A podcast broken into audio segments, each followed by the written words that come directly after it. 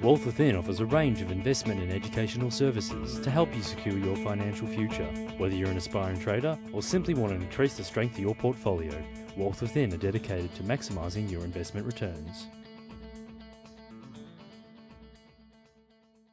Hello and welcome to Talking Wealth. I'm Janine Cox, Senior Analyst at Wealth Within. Today let's talk about some of the gaming stocks. Now, Friday's the due date for submissions for those companies interested in the Victorian Government's new wagering licence, currently held by Tabcorp. Now, as you may know, Tats and Tabcorp are strong contenders for this licence. But there's another opportunity in the wings for these two companies, and that's in the Tasmanian racing industry where they can bid for Tote Tasmania. See, the Tasmanian government have decided it's no longer a core function and they want to get rid of it and sell it. The likely competitors for Tote Tasmania are Betfair and Crown, as in James Packer's 50% owned Crown. Now, from a technical perspective, TAH has looked very weak for a long time, and it's fallen 75% of its all time range, or two thirds of its all time high.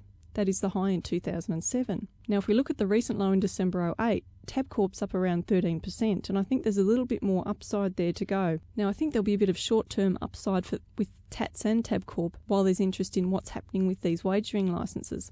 And I'd expect Tabcorp to get above $7 over the coming weeks. Now, in the case of TATS, it's really been trading sideways for around eight months.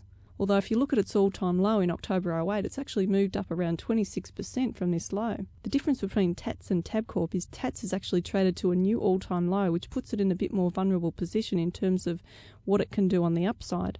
However, when you look at which company has been damaged more by recent events, you'd have to say Tabcorp. As I said before, it's fallen around 75% of its all time range, or two thirds of its all time high, whereas TATS has only fallen around 50% of its all time high.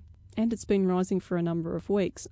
I think in the short term, TATS is likely to retest the $2.50 level, and it's likely to trade somewhere between that price and around $3 over the coming weeks and further into 2009. As you know, we've seen a lot of consolidation in this industry, and probably will see a little more over the coming months. I'm Janine Cox, Senior Analyst at Wealth Within. Bye for now. Talking Wealth was brought to you by Wealth Within. To learn how you too can maximise your investment returns, call 1300 ShareTrade